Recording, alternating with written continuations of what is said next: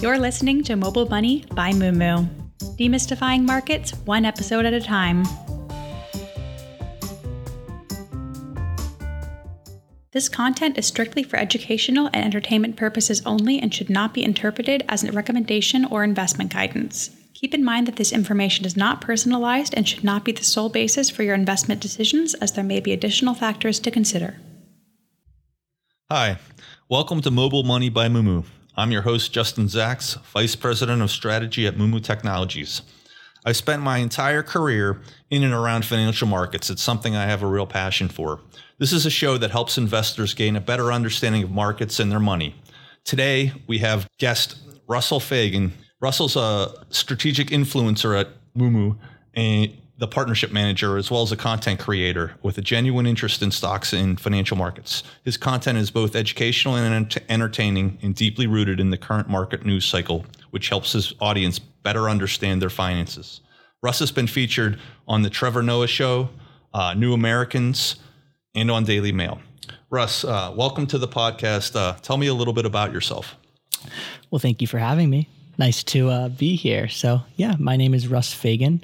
I am not only the strategic influencer business development manager at Moomoo, but I am also a content creator myself and have been creating content since September 2020. And yeah, I'm just really happy to be here. Thanks for having me. Oh, thanks. Thanks for coming on.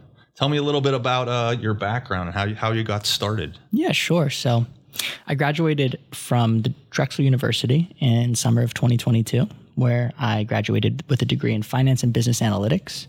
During my time at Drexel, I actually did something called co op, which is three different six month internships to really allow me to test the industries uh, as well as the major that I'm looking to get a degree in.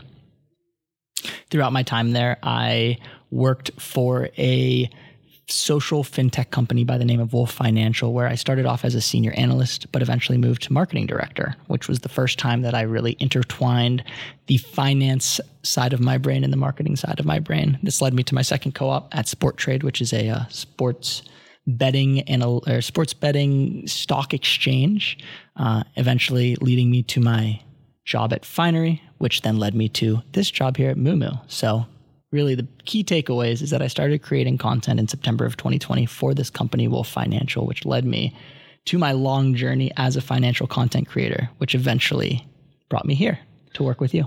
Oh, that's great. Uh, why don't you tell me a little bit about how uh, investing plays into all of those uh, that that journey? Yeah, well, investing is at the root of um, my interests here. So, as far as content creation goes, that is entirely what my content is about. So the way that I would give my elevator pitch is that I take uh, market news, public equity news such as M&A, IPO, earnings analysis, or just any big moving macroeconomic um, information, and I try to break it down into digestible and consumable content for the masses. So, and I explain why it's relevant to them, as well as why it's relevant to a specific stock, industry, or an entire sector. Now, that passion um, led me to my major. It led me to want to stay and work in this industry as I transitioned to marketing. Um, and I'd say that I use it in my day to day still as I as I kind of track the markets and you know still invest personally and you know try to keep my audience informed as well. Was there a certain moment or event that really got you interested in investing in the markets when you were when you when you were young?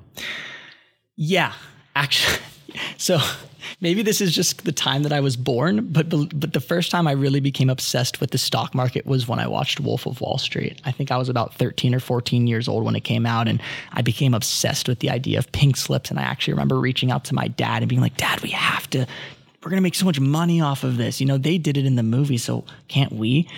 Uh, and he tried to walk me through the motions of getting like a Fidelity account. This was obviously in the ages before Robinhood, so it, we didn't make it too far into the process. It's a bit complex and it was gruesome back then. Um, however, I would say that my um, my passion really reignited in 2019. Uh, I just I went on Birthright with a really good friend of mine who basically took his bar mitzvah money and invested it all into and grew his, his portfolio to something like sixty thousand dollars by the time I want to say we were 19, 20 at the time. So just seeing how strategic he was with his money inspired me. And then at that point, I was at the age and especially at the point in my college career where I was starting to be uh, surrounded by by people talking about the stock market. So I kind of got in right before the pandemic, started learning about it.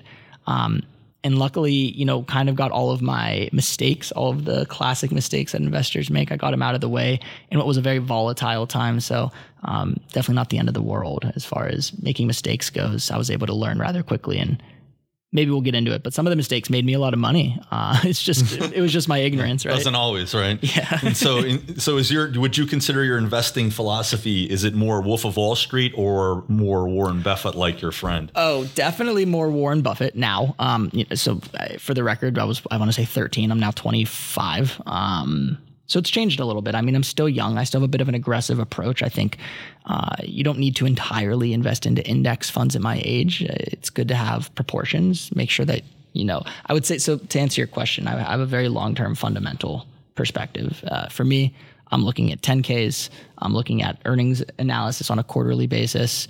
Um, obviously, looking at their financial statements uh, and ratio analysis. Now, Obviously, I'm looking at day to day news and the sub, more of the qualitativity as well. Um, but like I mentioned, I'm still a bit risky. I'm not under the notion that I should be investing into international ETFs and the S&P 500 only. I think that there's a good opportunity to try and be a little bit risky investing into single stocks that you have high conviction in as well, especially at the age that I am and how much time I plan to stay in the market. Yeah, age 25 puts you right in that uh, Gen Z uh, category, uh, broadly defined as people born between the mid to late 90s to the early 2010s.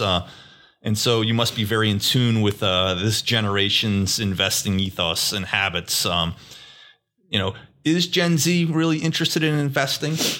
That's a, I would say that we are far more interested in investing, especially in investing on our own, than past generations. Um, now, I do have a theory that it kind of goes in waves, that every generation eventually gets burnt by one recession or another, which leads to the majority of a generation stepping away from investing. However, I think this generation is different because of the resources we have at our fingertips. No longer do we need to rely on those that have a special skill set like financial advisors or CFAs. So, what types of stocks and sectors is Gen Z interested in? Definitely tech. Um, I would say high risk, high reward. The next this, the next that, the next Amazon, the next Apple, the next Uber. Uh, I'd say that there's a general consensus to get into that style of investing, whether and, and even options trading. I would say it's very ignorant. Um, it's impulsive.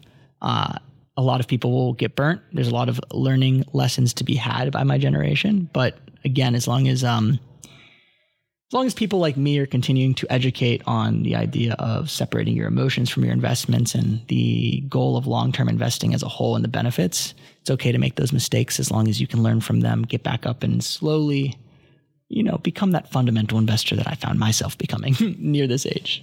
Yeah. Uh, I saw a new report. It shows uh, over half of Gen Z Americans hold investments of some kind, and the vast majority of these investors uh, started putting their money to work before they even turned 21. Um, what, what do you think is driving that real interest? I mean, you did talk a little bit about uh, just the accessibility of so many of these tools and, and trading platforms. Anything else do you feel I, I, other than movies driving yeah. uh, driving this? Well, let's let's use two examples. First, let's talk about Moomoo as an example. Right, that's a broker dealer. So, in the past, during the Wolf of Wall Street era, I had to create an online account. I had to pay per trade. It was confusing and complex. Now on a on an app like Moomoo, not only do I have the ability to trade for free at my fingertips, but there's a lot more to it because all platforms allow you to do that rationally. Moomoo lets you learn. It lets you grow as an investor. There's a community that allows me to communicate with like-minded individuals, and there's tons of tools like fundamental analysis tools. There's even a ton of technical analysis tools and not only just tools that let you perform the analysis, but tools that actually give you an overarching perspective. For example, there's like a indicator signal on Moomoo where I don't have to do the technical analysis because I don't love it. I'm not a TA. However, I am interested at looking at if based off of TA, if we're looking at a bullish or bearish consensus. And we have that on Moomoo. It takes all of the TA and it measures how many of the TAs are indicating a bullish sentiment and how much of the technical analysis is indicating a bear sentiment. And it lets you look at almost like a like a knob, like a meter. So that is one really, really resourceful tool. Just that being the financial tech platforms such as Moomoo that are now available for free. And the second I will humbly say is myself. that being content creators, right? The the reason why content creators are so famous, the reason why they grow a following, the reason why they're able to make a living off of this is because they are teaching um, the masses what the educational system did not, which is great because it's actually spreading the wealth uh, across our economy in a way that it didn't used to. But it, unfortunately, it's off of the back of a lack of education. Uh, in what is supposed to be our traditional method of learning. So I think a huge resource is the accessibility to YouTube, TikTok, Instagram, and uh, just those everyday people like myself who can break down what are typically complex subjects um, and ensure that everyone is learning about them rather than just you know those that had the opportunity to go to the best colleges in the country. Yeah, having that education at your fingertips and that confidence is so important for young and beginning traders. Um, and Gen Zs, they're, they're, making changes to their portfolios in response to things like inflation and interest rates at a much higher rate than their peers are. Um, how do you see their investing styles differing from older investors? Yeah, uh, it's just much more active. Um, obviously, previous generations set it and forget it, right? Time in the market beats timing the market. These are the common phrases, and that's why they also will say those that have died have a better performing ratio, uh, portfolio than those that are still alive and trading. I think I'm not entirely sure why our my generation is so interested in being more active. I don't know if it's because it's at our fingertips. I don't know if it's because it feels more like gambling, God forbid. But I will say that our age allows us to take bigger risks.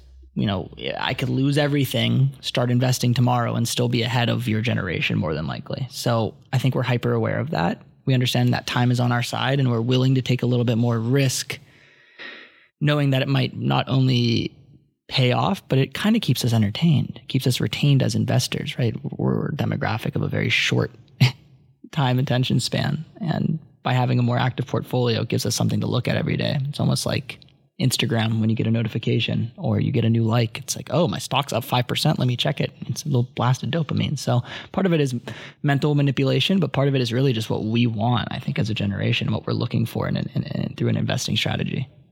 Oh, that makes that makes a lot of sense. Um, you know, a lot of uh, your cohorts in Gen Z are recent college graduates, and you talked a little bit about how you learned a lot through social media channels, but uh, what did you learn about finance and investing in, college and, and, even in high school?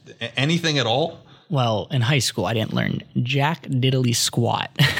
Seriously. So I went to one of the best high schools in Pennsylvania. I mean, my my school cost forty thousand dollars a year to go to in high school. I learned a lot, but I did not learn about personal finance at all. Uh, there wasn't even a personal finance trek, which some high schools have. So I will leave that one at face value. I learned nothing. College was not much better. So I went to a five year program where I'd say I had a really, really good education. Again, this was a very expensive school. I did not take finance 301 until my third year, until my pre junior year out of five. In order to do that, I had to take business 101, business 102, accounting 115, accounting 116, just to get to the base level of finance, which, by the way, taught me net present value, uh, IRR, things that rarely come into play in everyone's lives. And and and let's actually take this a step further. Now I've graduated. I have a degree in finance and business analytics and still to this day some of the classes that resonate with me is like risk analysis, which is drawing options, uh, entrepreneurial finance, which is learning how to fundraise, things that are unique uh, to a career, but nothing that spans outside of a job set, right? Nothing that applies to everyone. Filling out a check, uh, analyzing your taxes. Yeah, and it, it doesn't even sound like things like fundamental or technical analysis are really taught in a, in a lot of these classes. No, I mean, don't get me wrong.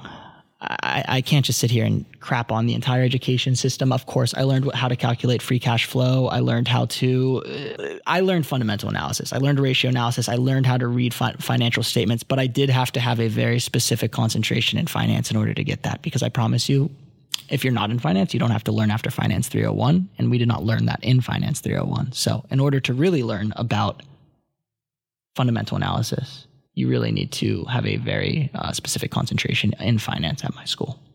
So, you know, my follow-up question then is is is there really a lack of financial education in the formal educational system and and if so, uh, what can younger people do to supplement their knowledge? Yeah, it, there's definitely a lack and I think that unfortunately is by design. that might be a little controversial, but it does seem that the education system is not really built to teach you how to do everything, or else our economy might not succeed. We need people to help that have specific concentrations in taxes and financial analysis and all kinds of other stuff that uh, you know they don't want us to necessarily be experts in. So to get away from the controversy, um, how can you go above and beyond? And, and for the record, I actually should should say. The education system not teaching us everything has allowed people like me to create a living off the back of that. And, and, and in doing so, you're actually spreading the economical worth across way more people rather than one massive company getting all the money. Now, eh, large companies are able to spread their wealth to hundreds of creators that are then advertising to thousands of audience members. So, in a way, I thank the education system for failing us because it's allowed this creator economy to thrive and, and the wealth to be spread. So, I don't want to bite the hand that feeds me. Now, so yeah, that rolls into my yeah. My next question is, you know, is Gen Z more financially savvy, even given this lack of uh, formal education than some of the previous generations at at a similar age? Yeah, absolutely. I mean, listen, it's not like we're walking our way backwards on the education. That's actually it's the other issue, right? They're saying the education system hasn't evolved in hundreds of years, so it's still the same that it was generations ago. Tip, that's the theory, right? So we are absolutely more financially savvy because we are the first generation that has really had the outside resources at the, at our fingertips. I think everyone was dealt the same crappy hand over the past few hundred years. We just have the availability to go out and get more for free and sometimes without even trying to, right? You'll scroll on TikTok and someone might get you with a really good hook that keeps you there for the full minute and then at the end of it you're like, "Dang, I just learned something."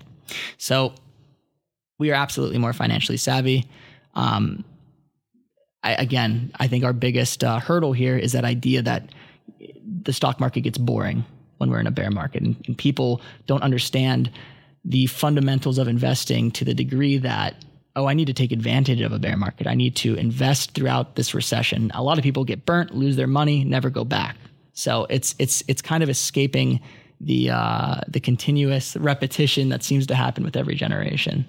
Yeah, and I on that in that regard, I have a good stat for you. Three in four of aspiring Gen Z and millennial investors say social media posts and influencers making investing look easy. Uh, that's not necessarily translating to, into their own lives. Uh, yeah, unfortunately, social media creators have a filter. They get to choose what they post. Um, now think about this as a lifestyle influencer. If you if you daily vlog, you're probably only going to share the happy parts of your life. Same thing on Instagram. If you're an Instagram model, you're probably only going to post the pictures that you look pretty in.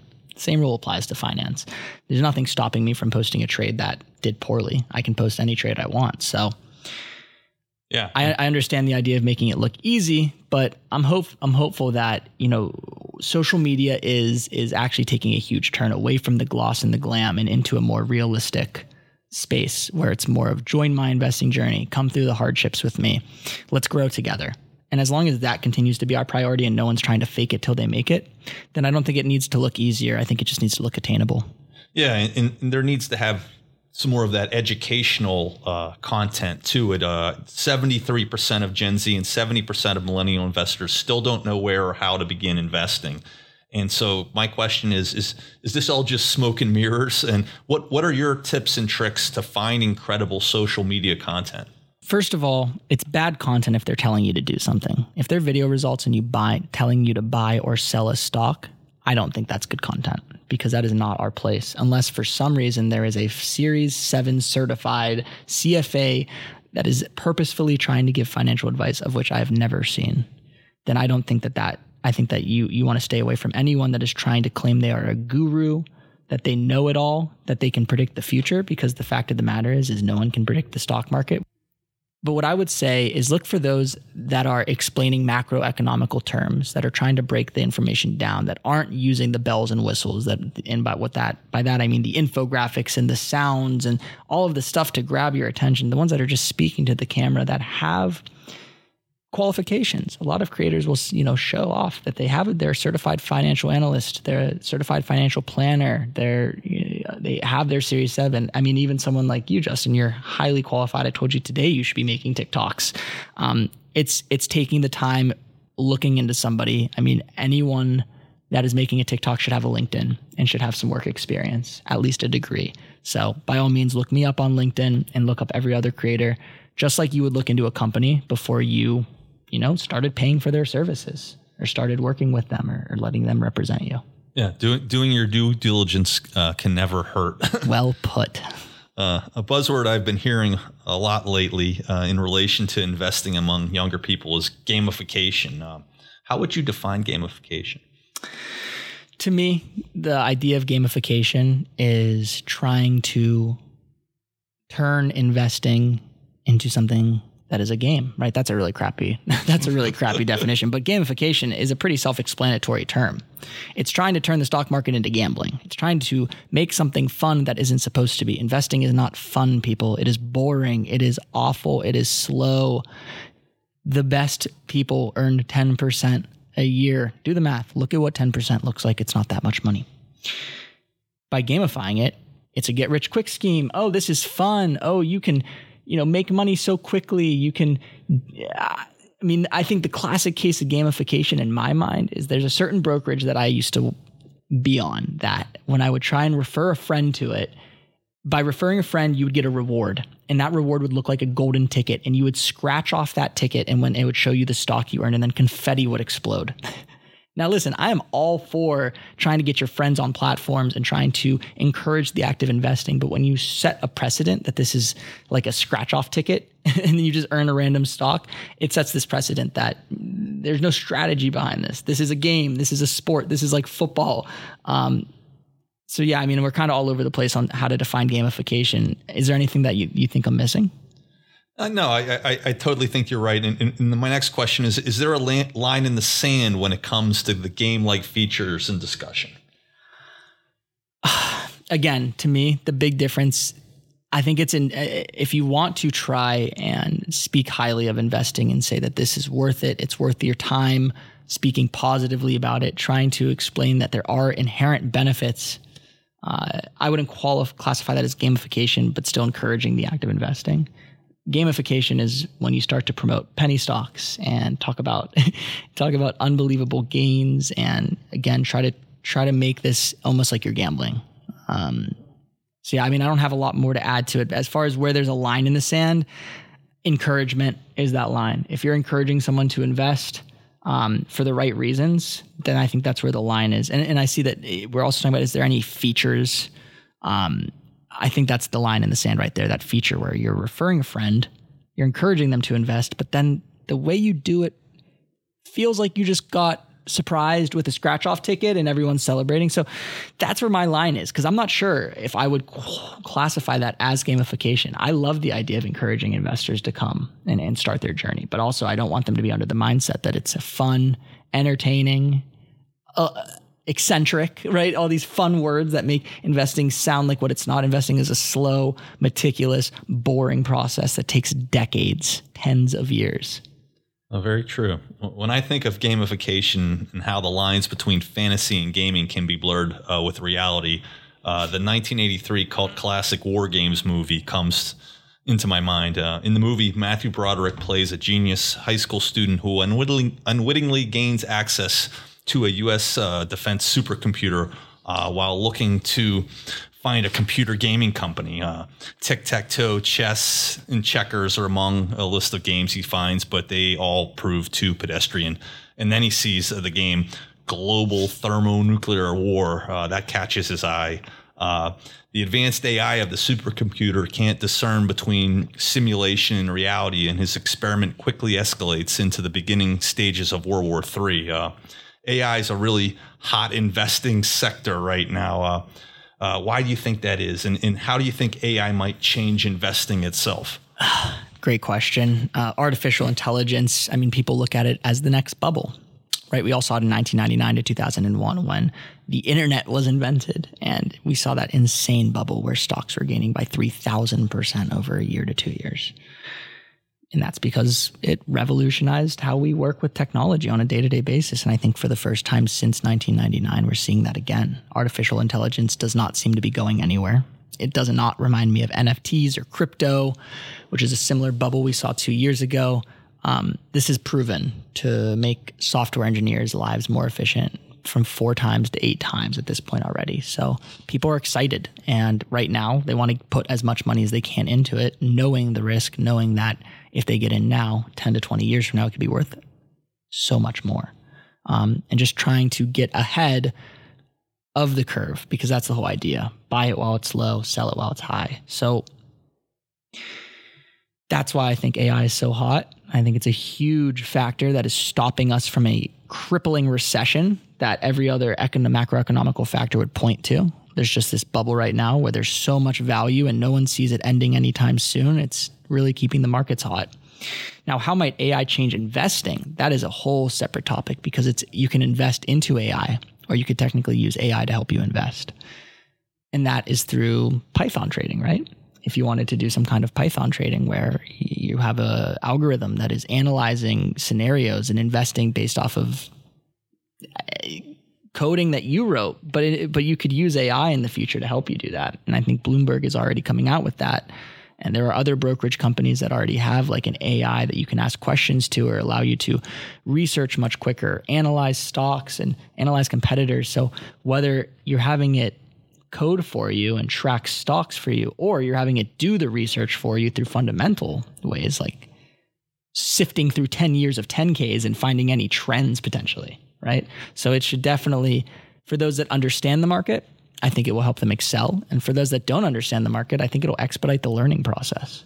Yeah, and I think that'll be really key in a lot of these uses of AI. You really have to already understand what you're doing, and it just kind of boost uh, your knowledge from there. But you still have to get on board. You just can't blindly go at it.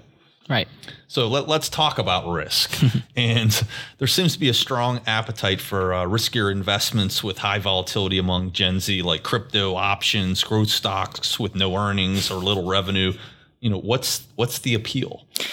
I fault financial influencers. So, you know, we're not perfect. I think that people will most influencers are great at two things storytelling and marketing, right? Whether you're uh, any kind of influencer. So, people get so hung up on the idea of selling a good hook, telling a great story, that they forget to actually back up their claims. So, in terms of the appeal of these companies with no earnings and little revenue, they're being sold to. It's very rare that somebody in this modern society is finding a stock completely on their own. I would say that most of the time, they're learning from somebody else, whether it's a YouTuber, an article on a, on a website, maybe someone's talking about it in the Moomoo community. And they're speaking really highly of it. They're selling it really hard, right? They're saying, you know, this is a, this could be the next Amazon, and and and and look at how low the price to earnings ratio is, because you can use ratio analysis to basically spin anything you want. It's like, well, there is no price to earnings ratio. They don't have earnings. So, point being, we are young, we are ignorant, and we are impulsive. And I say that with nothing but positivity because we are very curious and we want to learn. And as long as we can continue to learn through mistake and adjust our learnings or adjust our strategy based off of our learnings, then I think we will continue to succeed and be one of the highest performing generations in the entire financial history. Now, that appetite comes from that same ignorance and that same that that, that youth, um, and that yeah that lack of knowledge. So that curiosity uh, so I think it's just up to the financial creators to be more transparent, to be more honest, and um, and really try and tell the full story for these stocks when they're discussing them. I also think Gen Z has a real passion for uh, DIY, do it yourself, and uh, social media seems to be the go to for this type of information. There's all those uh, fixer upper real estate shows that are really insanely popular. Uh, and DIY has seen a comeback in the investing space after years of passive strategies taking increased share of investor dollars. What, what's the real appeal of active investing to Gen Z? Well, we briefly touched on this, but again, I think it's this. It's it just kind of follows in suit with our day to day lives. We're swiping, we're watching so much media on a day to day basis. Everything that we do is on a day to day basis, whether it's checking Instagram, checking our email, checking Twitter, sending Snapchats to each other. Homework, school, everything is a day to day basis. Nothing, and we're young. That's all we know. Grade school, it's the majority of our lives.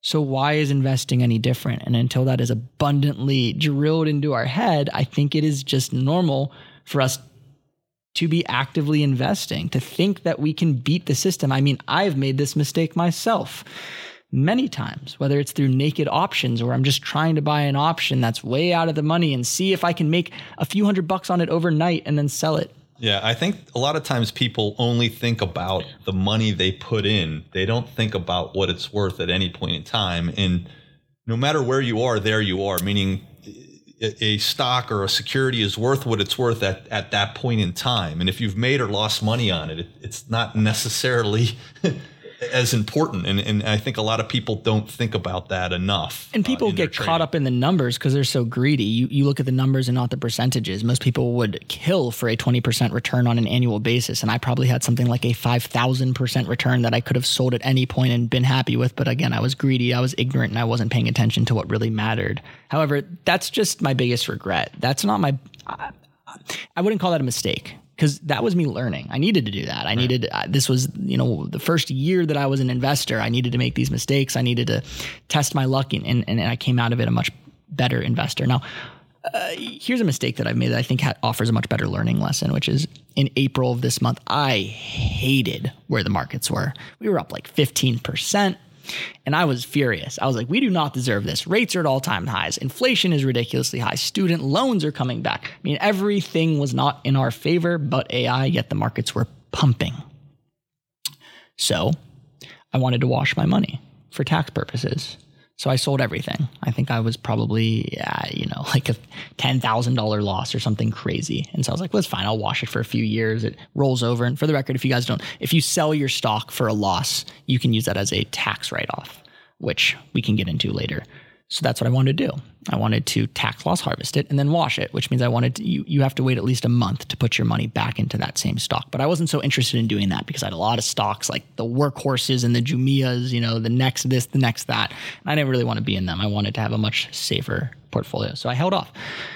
And at some point, in that process of holding off, I saw where T bills were at, and I was like, dang, five and a half percent for T bills. That looks nice. For the record, I have a degree in finance and I did not realize that this was annualized. So, mistake number one, I saw 5.5% over six months and I was like, this is insane.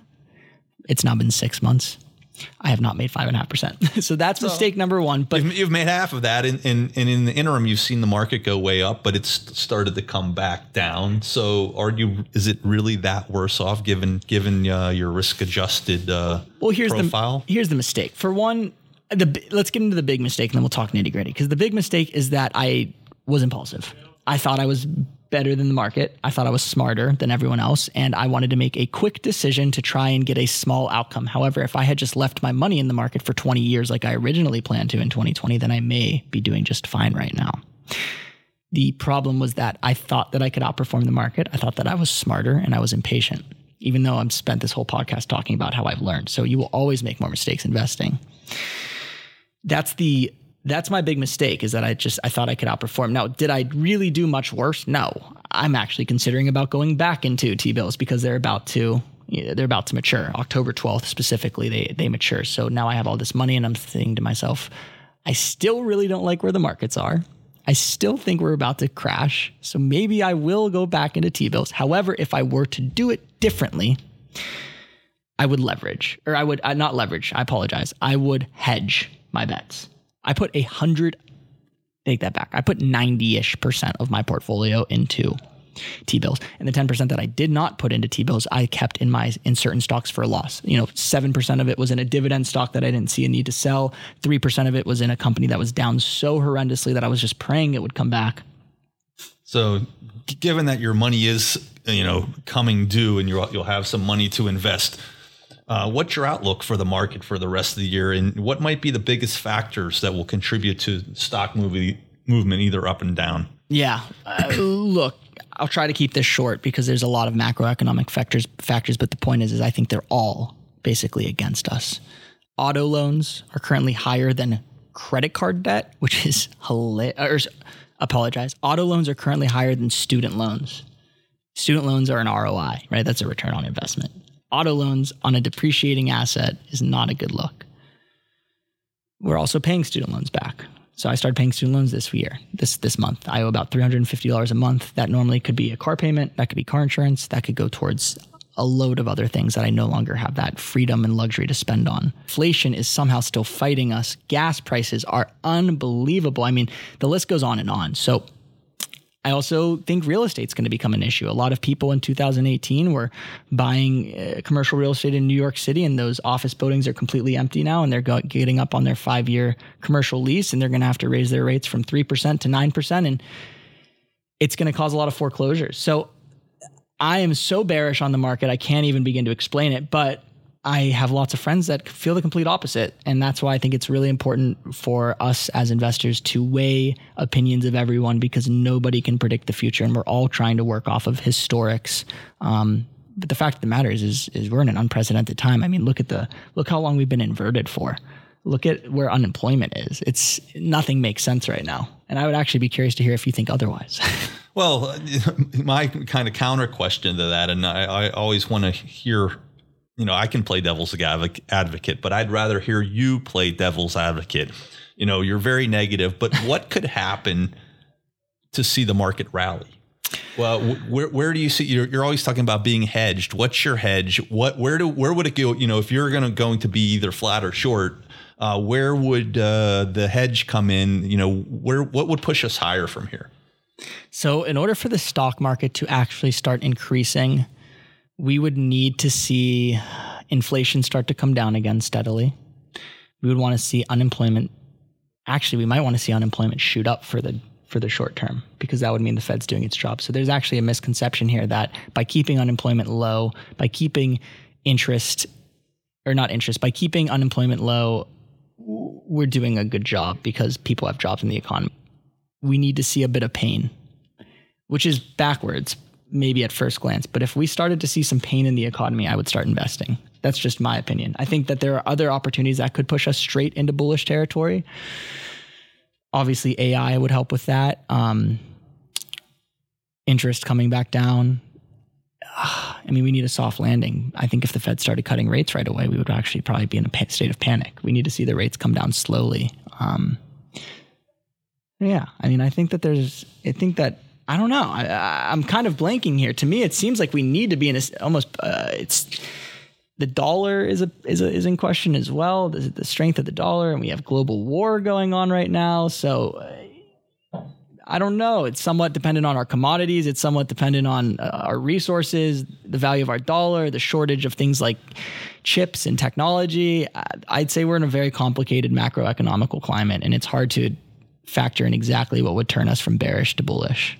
Well, I, I think you've certainly give us, given us a lot to think about, you know, on the macro scale. But, you know, I would also remind you earnings are coming up and, you know, stocks do move the market as well and how they do. So I think we'll get to find out in the next few weeks uh, whether the market will go up or will it go down. And uh, I would just argue that's almost temporary. I'd say that there's a lot of ignorant investors that see a beat versus a miss and they react a certain way. But the fact is, is Apple will beat their earnings.